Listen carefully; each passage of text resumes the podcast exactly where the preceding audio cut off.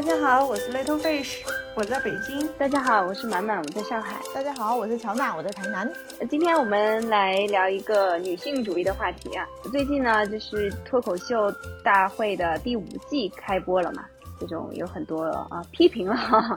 可能大家觉得越来越不好笑了。但是呢，也是在我们的今天的这个环境之下啊，也是不得不不好笑了。嗯，但是呢，里边还是有一些比较让人印象深刻的段子，比如说啊，严怡和严悦这对双胞胎喜剧演员呢，然后他们就有讲到一个很有意思的段子，就是关于女生的服装包包总是特别的小，但是男生的这个服装呢，各种包就很多，而且都非常的实用。这个段子的话，就是引起了很多人的共鸣嘛。啊，当然了，也会有很多网络喷子啊，就各种说啊，这个又是煽动性别对立了，等等等等。所以我就觉得，呃，值得来聊一聊这个话题吧。因为真的关于牛仔裤的包包小这件事情啊，我觉得真的，我可能我们作为每一个女性都是深有感触。在网上的话，其实你也可以找到这样子的视频嘛，类似的，就是有有的。啊，博主就去对比啊，男生女生的牛仔裤的包包能够装下的东西，比如说女生的牛仔裤可能只能装下半个 iPhone 手机，啊，但是呢，男男生的包包里边不仅可以装下手机，啊，可以装下一个小的相机，啊，甚至还可以装下一瓶饮料，非常非常的夸张啊。但是大家想一想是为什么呢？对吧？为什么这个服装要设计成这么一个样子呢？这个我是在网上有看到一篇公众号，它里边写的，我就觉得，呃，讲的非常好嘛。就是说，就是很多时候这件事情的不合理已经是众所周知的，可是就是最值得、最值得思考的就是，为什么这样一件众所周知的事情，就大家都觉得不合理的事情，但是它却能够这样子，好像啊，大家让大家习以为常的接受了下来。就变成一个自然而然，大家都不不去多想的事情。这篇文章里边就引用了一本，对，就是引用了一本二零一九年出版的书，名字叫做《看不见的女性》。这本书也是在当年的话拿了很多个就是图书的。然后这本书的话就是非常系统的从各个方面啊，日常生活，然后职场、医疗方面，嗯，公共生活等等各个方面来，就是很客观的来去看我们。习以为常的一些事情里边，其实隐藏了多少啊？就是对于女性的忽视啊，甚至是对女性有意识的一个压制。比如说最最典型的，我就像像这个衣服的这件事情，这个我们每个人都深有体会。然后另外一个也是我们每个人都深有体会的一个例子，就是在商场的，就是男厕所和女厕所的这种不同的排队情况，对吧？相信这个也是我们每个人女性。都是感深我深深有体会的，就是我们永远看到女厕在排队，那么其实去仔细看一看的话，就会发现原因是因为男男厕它其实是同样的一个空间，虽然他们的空间可能是一样大的，但是同样的空间里边，因为有小便池，所以男厕本来它的就数量就是比女女厕的要要多的，啊，然后还有女性呢，因为各方面的原因，她就是如如厕的时间。往往也会稍微要长一些，所以其实一个比较合理的设计就应该是女厕的数量要比男厕，呃，要就是是它的两倍，这样子的话就能够避免这种排大队的情况。然后其实，在有一些这本书里面就有讲到一些例子，呃，有一些女性她可能在自己的办公的场所就去申请了，然后去去对厕所进行一些改造。就是相当于是去给自己争取了权利嘛。现在也有很多的商场可能自发的会去做这件事情。近几年修的商场可能都有把这个事情考虑在内了。所以我我我感觉在有时候在一些新的商场里边，好像确实这个排队的现象，女厕排队的现象是有所减轻的。就是这本书的话，我觉得最大的一个贡献应该就是提醒我们去反思那些我们习以为常的事情。就是呃，好像说实在的，有时候我觉得作为女性，我们。因因为这种作为天天生的这个这个弱势的这个群体，有的时候我们真的把一些事情都都觉得是习以为常的。而且，比如说有时候说到女厕要排队大队的事情，我们的第一反应可能是，哎，那谁叫我们女性就是有一点点事儿多的是吧？就是谁叫我们就是有点麻烦的上一个厕所，就是时间要多一些，好像我们下意识的第一反应都是这样子的，而根本就没有去想过，那这就是我们一个正常的需要啊，我们就是需要更多的时间，那我们就应该呃在公共设施上面啊去提出这个设施应该要来满足我们的需求，而不是我们下意识的把男性的那个标准作为一个。合理的那个度，好像哦，他们是万物的尺度，对吧？就是他他们上厕所只要一分钟，那我们就觉得一分钟是最合理的一个尺度。如果我们的时间多了，我们就自己忍受着排队。所以就是你会发现，有时候尽尽管作为女性，我们自己都会其实是用用这样子别人的一个尺度来去思考自己，而从来没有把自己当做一个平等的角色去对待。还这本书里边还有一个非常让我震惊的一个例子，就是也是因为我从小，嗯，就是小的时候也有学乐器的经历嘛，所以也是我从小就没有去想过的一个问题。我们今天的钢琴，其实它在设计的时候也是以男性的这个手指、手掌的这种平均的大小尺寸来设计的。对绝大多数的女性来说，我们的手就是不够长。就是会更有更少的女性能够很轻松的去操作这个键盘，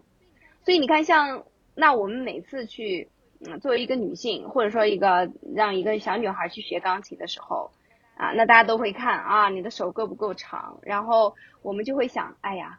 手不够长就没有办法去演奏这个乐器了，也就没有办法成为一个很优秀的呃音乐家，呃钢钢琴家。我但我们从来没有想过是乐器的锅，对吧？是乐器的设计就有问题。你你想想看，就是在乐器设计之初，嗯嗯，我在想，如果说啊，就是说这个，因为女性的手指普遍没有那么长，要把钢琴缩小一个号的话，那会不会有男性去占这个便宜，然后去，然后以后写谱子写的更难弹呢？OK。呃，这这这个也不排除，对不对？就是这个就是属于生理性的区别。我我觉得钢琴是比较困难的，因为它的那个如果再缩小一个号的话，它的那个键，它那个键会太窄嘛。所以你在下键的时候，如果你的女性如果她的手指头又比较粗的话，其实是会很容易，特别是速度快的时候，她很有可能就没有那么精精准的控制就没有那么好了。我觉得钢琴这个东西真的是，它可能在一发明的时候，它就没有再变过了。就是至少是在体积上，就是那一个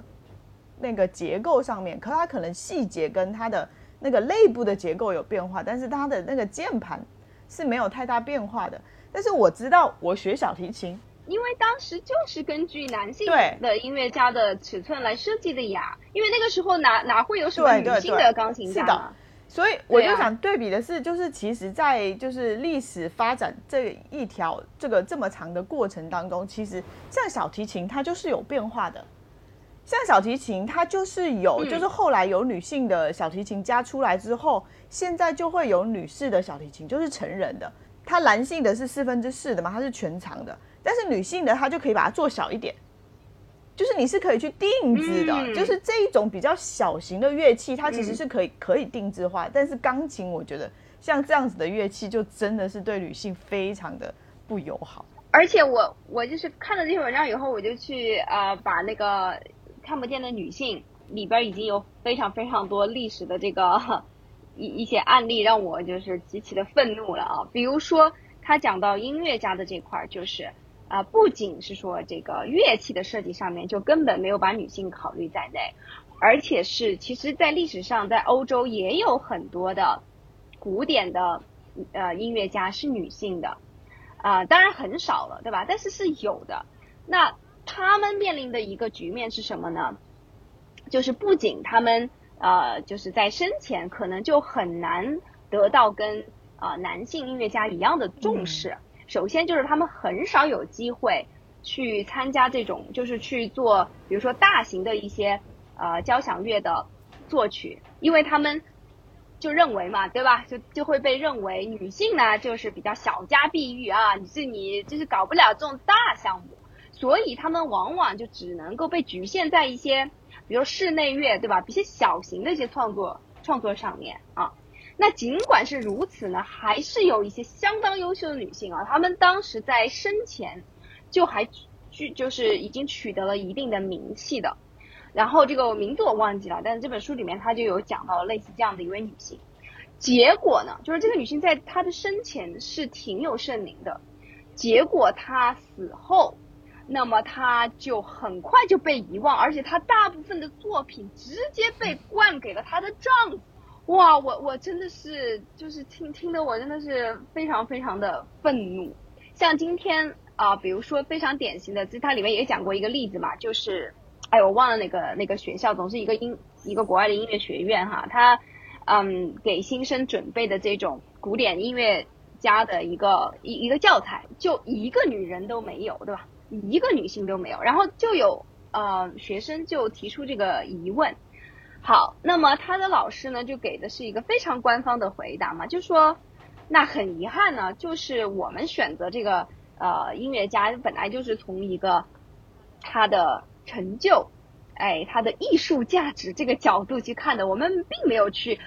非要就是选一个呃男性或者非非要选女性什么的，所以我们是纯粹从一个呃很客观的角度来评判的。那么确实呢，就是在历史上就还没有一个一位女性能够进入这样这样子一个经典的集合里边去，就没有取得这么大的一个成就和这么高的一个地位。好，然后这个作者就在书里边就，啊，非常啊呃犀利的批判了这种他的观点嘛。首先，你在当时就历史上你就不给女性认可，然后完了以后，你现在又在在跟我们说，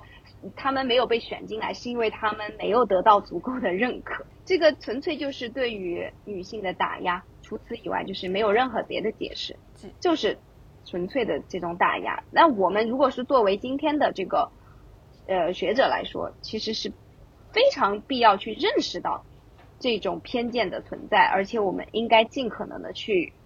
其实是做一些弥补的，而不是就就直直接说啊，那是因为他们就不够优秀嘛。是，然后让我想到的那个克拉拉苏曼，苏曼我们大家知道他就是一个很有名的作曲家嘛，对不对？还是很很有名的钢琴家。但是他的太太叫克拉拉苏曼。当时克拉拉她其实在小时候的时候，在十二岁的时候，她其实就是以一个音乐的天才这样子的形象出现的。就是他的父母就是从小就培养的，因为她是一个女性嘛，在当时的那个年代里面，其实是炫技派比较多的。所谓的炫技派，就是说她一定是大跨度的嘛。其实对女性，就是我们刚刚谈到非常的不友好，所以她一直在推动说钢琴的。这个音乐的表现要从炫技派走向严肃作品，就是说我不是在那里炫耀我的手有多大，然后速度有多快这一种东西，对吧？他就一直在推动这个。当时他后来他遇到苏曼，他要想要嫁给他的时候，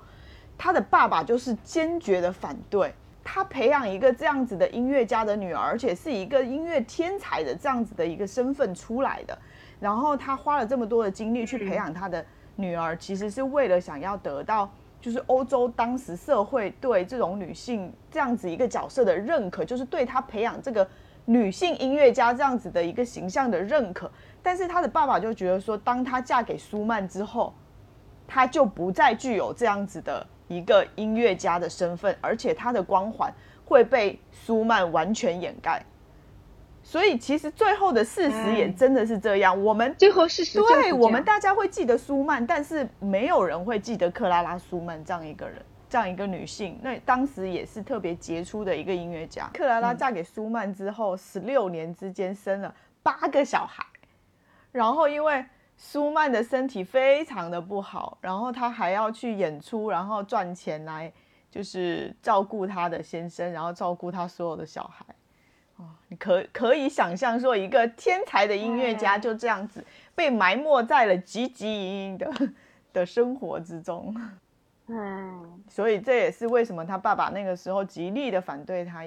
他嫁给舒曼。呃，这本书里面还有一个也是在这部分就讲的一个，也仍然是音乐界的例子，也特别特别的有代表性。其实很长一段时间以来，就是嗯，像呃欧洲的那种。交响乐团、古典音乐的这种乐团，就一个女性都没有的。我忘了大概在什么时候开始出现了啊，慢慢就出现了一些女性的音乐家。那这个改变是怎么发生的呢？并不是说有很多女性主义者去推动啊啊，当然这背后应该肯定是有女性运动的这这些呃影响，但是它其实是一个动作改变的，就是呃他们他们这种招聘的这种形式发生了变化。就以前的话都是当面的来表演的，然后就一个女性都没有录入过，后面的话他们就开始用盲听的方式来挑选，对，然后就是隔着一面墙，你不知道对方是男是女，然后就是这么一个改变，女性的数量就越来越多，越来越多，到最后达到了差不多百分之五十，所以我觉得这个例子也是特别特别的。典型就是反映了这种，这更不用说，就是他也后面也举了很多在那个学术界上面的例子，很多的女性的研究者都不得不就使用自己的缩写，对吧？就是避免自己的名字显得过于女性化。然后一旦他们是用的是这样子的一种名字的时候，他们的文章更容易被发表，更容易被引用，更容易就是得到重视。在学术界就是就是这么一个。仍然是非常，就是残酷的这种根深蒂固的，对对女性的歧视，嗯，就那篇文章里面后面还有好多那个一些读者的这种留言嘛，对，也是有有一些例子，我觉得挺典型的，就是比如说另外一个很典型的例子，就是电影院的椅子，哦，就是。我我反正作为一个 中等体型的女性的话，是非常非常有感触的。就我我那个电影院的那个椅子啊，那个它的头枕的位置，永远是极度难受的，对吧？它总是顶在我就后脑勺的这个位置，让我这这对对对对，就是让让我的这个颈部是完全没有办法得到任何的休息，反倒就是处于整个一个很很尴尬的一个姿势里边。对，然后还有包括那种呃一些按摩椅的设计也是如此，啊，都是按照呃平均男性的身高来设定的，嗯，就是还有那个飞机的飞机椅子的那个那个高度，它的那个后面的那个也是对吧？我就看我老公就躺在上面就坐，就感觉他的脖子怎么这么舒服，然后我坐在那里就感觉哦脖子就，所以我每次上飞机我一定要带一个那个。那个脖子上的那个枕头去，不然那个真的脖子太不舒服了。天哪，嗯，真真真的是太过分。我觉得，就我们真的是在生活中随时随时都会遇到这些不方便，但是我们遇到不方便的时候，第一反应都是从自己身上找原因。我们就已经已经，你看，我们已经形成了这样子的一种就无比谦卑的心态。我们活在这个世界上，是吧？所以这这篇这本书里面，他在讲到很多问题的时候，也都是去有引用波伏娃的第二性，就真的是你时时刻刻的体会到这个世界，它是以男性作为尺度来设计的，然后我我们就是天然的一个他者，就，哎，就像像在体育方面嘛，就是我们高中的时候不是喜欢看《灌篮高手》吗？然后你想想那个篮球框那么高，就是以男性的体型和他们的力量来设计的，就是女性要要做到那种同样的精彩的程度，你要付出的努力和练习会更多。是呀，啊，他那本书里面还有一个，还讲到一个非常有意思、非非常有意思的一个。实验就是说，嗯，他选择了一些就典型的中性化的人称的一些词汇，哎，不叫人称，就是他选择了一些中性化的人的这种名词，比如说职业啊啊这方面的这种名词，呃，比如说呃，比如说 person，呃，researcher 就是什么人，就比如说最最最。起码的就是人，然后研究者，然后参与者，类似像这样子的名词，啊，然后让自他应该是问的小朋友吧，应该问的小朋友，就让他们听到这些词的时候，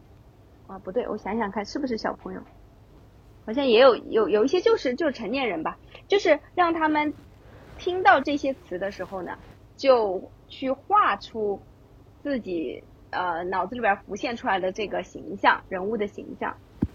然后就会发现。呃，大家听到这些词的时候，哪怕这些词是真的就是很中性嘛，对吧？没有什么，比如像参与、参与者、参加者这样子的一个词，但你会发现，都会有很多人，就更多的人画的就是男性。再比如说，比如说你就用 person，就是人这个词，画一个代表性的图图案，很多人画的都是男的，嗯，或者说至少我们，比如说我们，甚至有的时候我们会会。很下意识的把一个并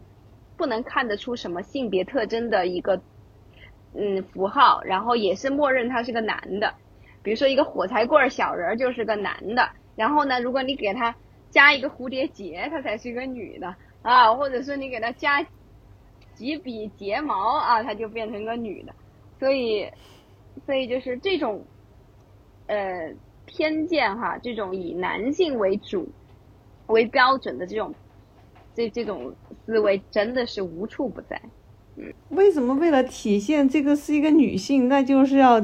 睫毛要长一点呢？其实正常生活中，如果在不化妆的情况下，女性和男性的睫毛是差不多的呀。是的呀，啊，就是，而且很多男的睫毛非常长，那毛发比较旺盛，的睫毛就是会比较长，是的，对吧？对，就说明给了那个女性一个固定形象，你睫毛长才是应该是女性应该有的形象。如果你平时睫毛不长，你不化妆的话，你就不配女性这个形象。对呀，也就是说，你你如果想要营造一个典型的象征性的女性的形象，你就要塑造成一个装饰的，对吧？对自己的外表。是特别在意的这样子一种形象，比如说，哎，一定要戴一个蝴蝶结呀，对吧？一定要呃画画出很夸张的睫毛啊，所以感觉对于女性的定义就是在一个很标准的代表人类的呃男性的这个基础上加一些装饰性的东西，对，所以 这这就是对于女性的定义，嗯。他他这本书里面还有讲到一个我也印象很深刻的，是关于文学评论的。呃，为什么这么印象深刻？是因为其实我小的时候就有这样子一个亲身的经历。其实今天想起来，我觉得应该也算是一个这种阴影事件了。我觉得啊，因为小时候我写作文很好嘛，然后经常被当做范文来来念之类的。但是呢，我的那个语文老师。就是这么评价我，就说我写的东西呢，太小家子气，就是光写一些好像特别生活日常东西啊，不写那些宏大叙事啊，也不不写什么很升华的东西吧，可能或者是没有什么着眼很很嗯很远大的什么东西啊，呃，所以我到现在都记得他的这个评价。反正我当时就觉得是很不愉快的，因为我觉得他真的是，因为我那可能我当时写的那些东西就是我的真情实感。那如果他直接这样说的话，我觉得真的是有一点对我，就是自我的一个完全的否定嘛，对吧？我用我自己的文章是写的我自己的真情实感的生活，然后你认为我的这个生活是小家子气的，是没有见识的，然后。那那我这这对我我觉得还是打击非常大的，那他可能会认为啊这个是对我的激励哇 whatever，就是这是我个人的一个经历了。但是呢，其实再想起来，我们其实应该大家都，我们应该都有听过，嗯，有一些关于女性作家的评论，比如说这个非常典型的就是，呃，像嗯《傲慢与偏见》就简奥斯汀嘛，对吧？像他的这个作品，也是经常会被这个文学评论家就是说啊，虽然也是很伟大的一部作品啊，但是毕竟呢，他们从来都没有离开过这个小小的生活圈子，是吧？就是他们的作品呢，还是有那么一点局限的。好，这个就是对于一个女性的作家，如果她写自己的生活，就会得到这样子一个评价，就是有点小家子气啊，这个目光不够长远，眼界不够开阔。但是，同样的，如果是一个男性，也有非常多的男性，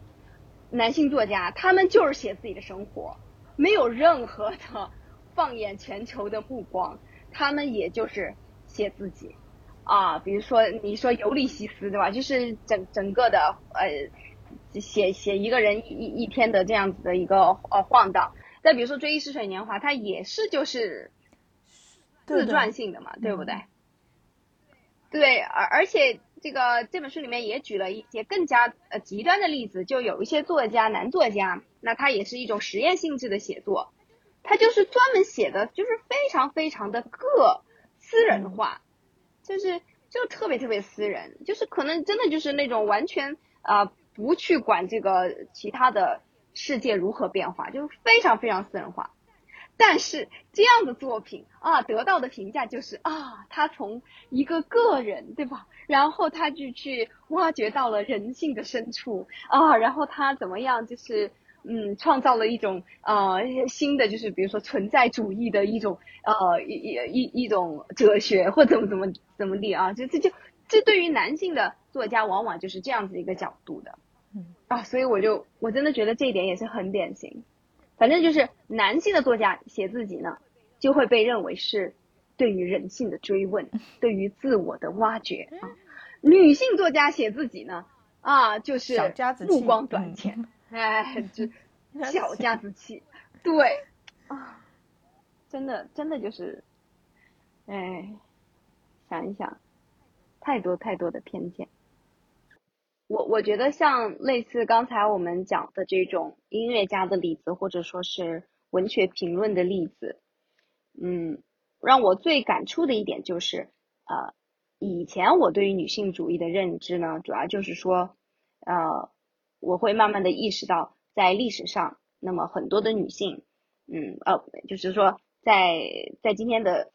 现实中，或者说在历史上，我们很少看到女性在某一些职位做出啊贡献或做出比较大的成就，呃，往往是因为女性没有得到足够的机会。就我我最早的认识主要是在这个层面的，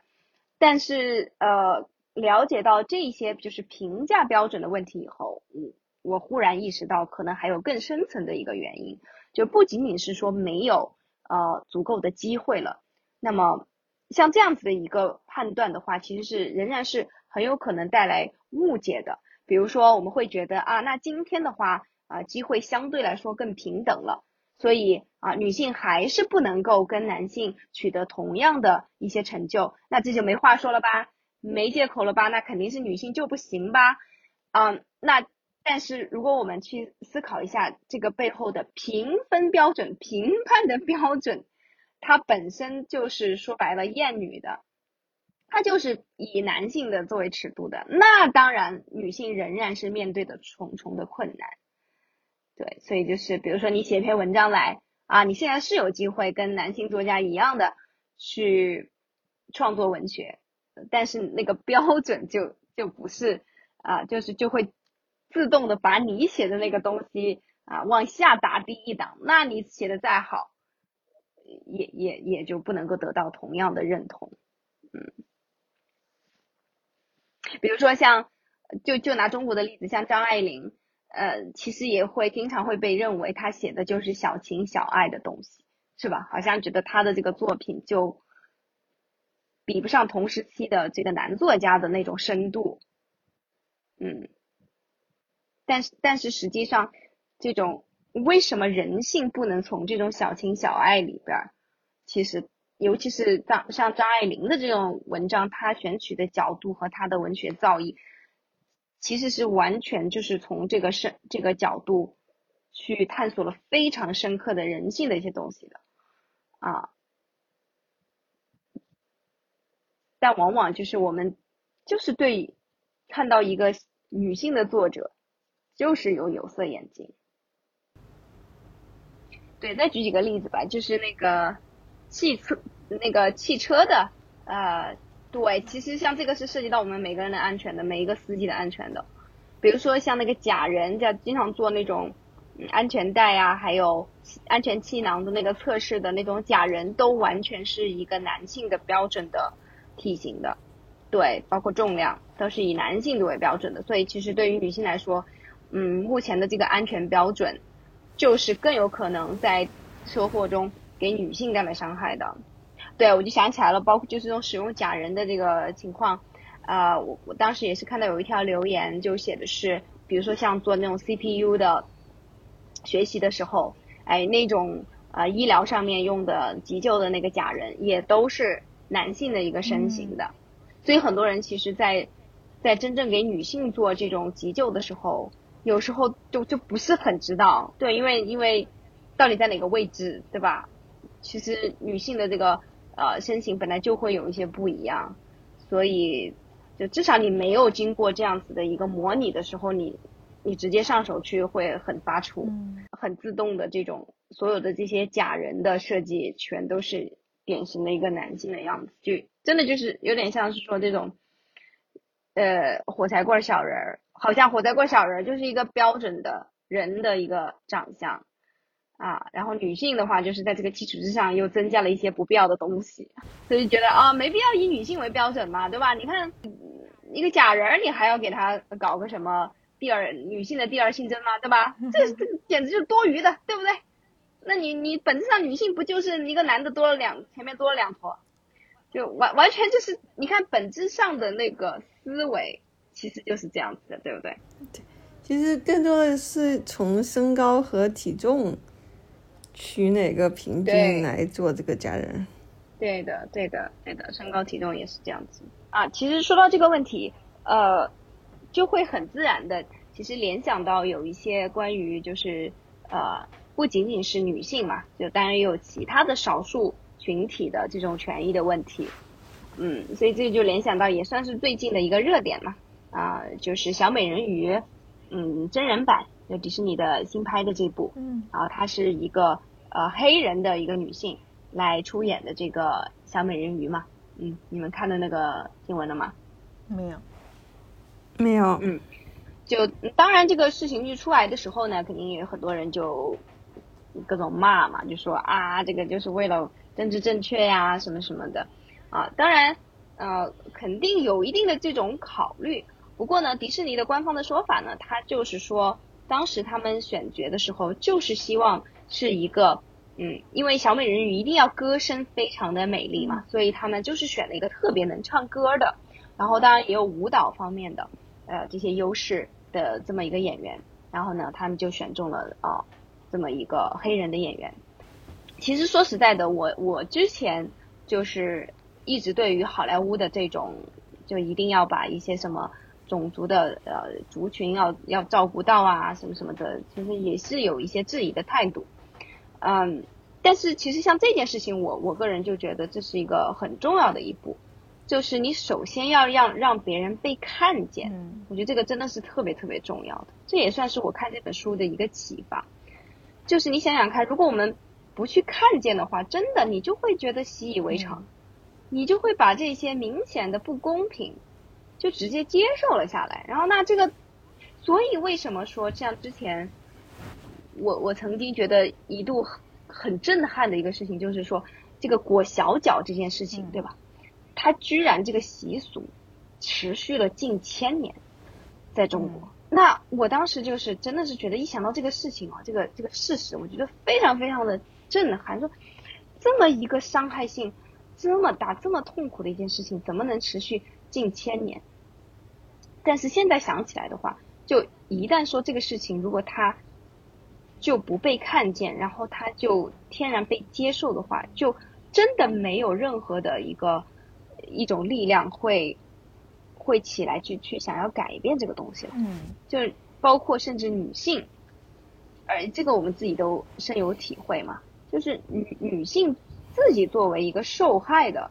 呃，弱势群体其实有时候你会反倒，呃，反过来变成一个加害者，你又进一步的去欺压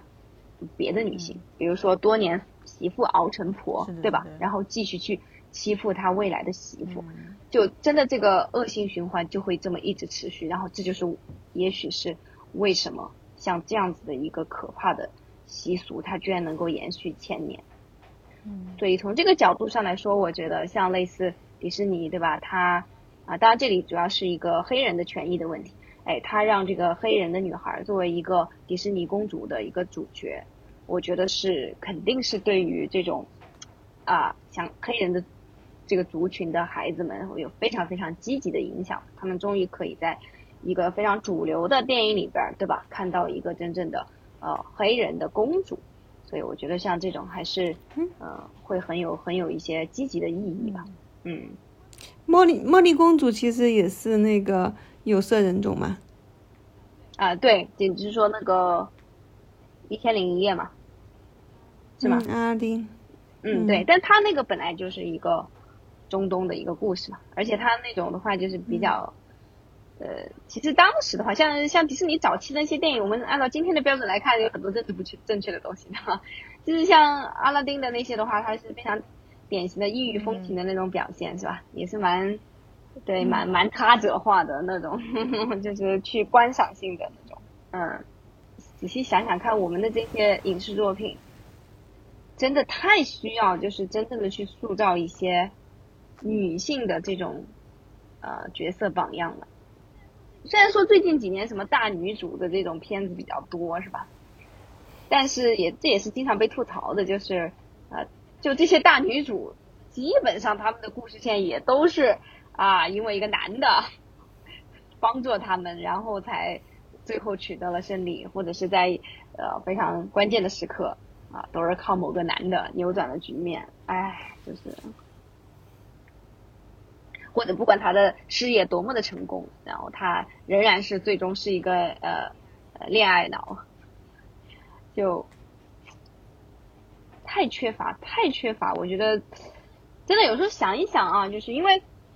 因为有时候我自己养的是男孩，我真的就是可能这方面思考的也不是那么的多。但仔细想一想，如果说是养的是一个女孩的话，我真的会觉得我会非常非常小心给她看的电视电视的这种东西，是吧？因为发现可能真的国内的片没什么没什么能看的，全都是，而而且还有那个那个书里面也是有讲到一点，我觉得特别逗，就是说。就是当我们看到一个完全是动物的形象的时候，或者是一个外星人，或者一个就是他其实不存在哦。对，比如说他说那个索尼克，就那个这个角色出来的时候，就是也是纯粹的是一个呃动物的形象啊，但仍然我们下意识的就会认为他是个男的。嗯，其实那个原著里边没有没有任何的，就是说体现他一定是男的或者女的，就是然后当时就反正下意识的就认为这种，对，所以我们随便画一个。就是刚才说的一样，随便画个火柴棍小人也觉得他首先是个男的，哎，而且就是他整个的是一个循环嘛，对吧？就像刚才说到的这种，呃，如果你是在艺术界或者音乐圈，你就会下意识的接受说啊，确实有很多的女性的艺术家，她的影响力、她的成就、艺术水水准就没有达到这样子的一个标准。好，然后那你一代一代的人就学习的更多的都是男性的艺术家，然后那他们在自己的成长过程中也就非常缺乏这种榜样的力量，他们可能会啊暗自的觉得，就是不管我再怎么努力，可能我都很难以去突破，呃，很难以去跟男的去真正的抗衡，那最后就是一代一代的更加的没有女性的的这种。优秀的艺术家出来，然后反倒又不停的去印证，好像女性的艺术家就是要少一点，就是要差一点。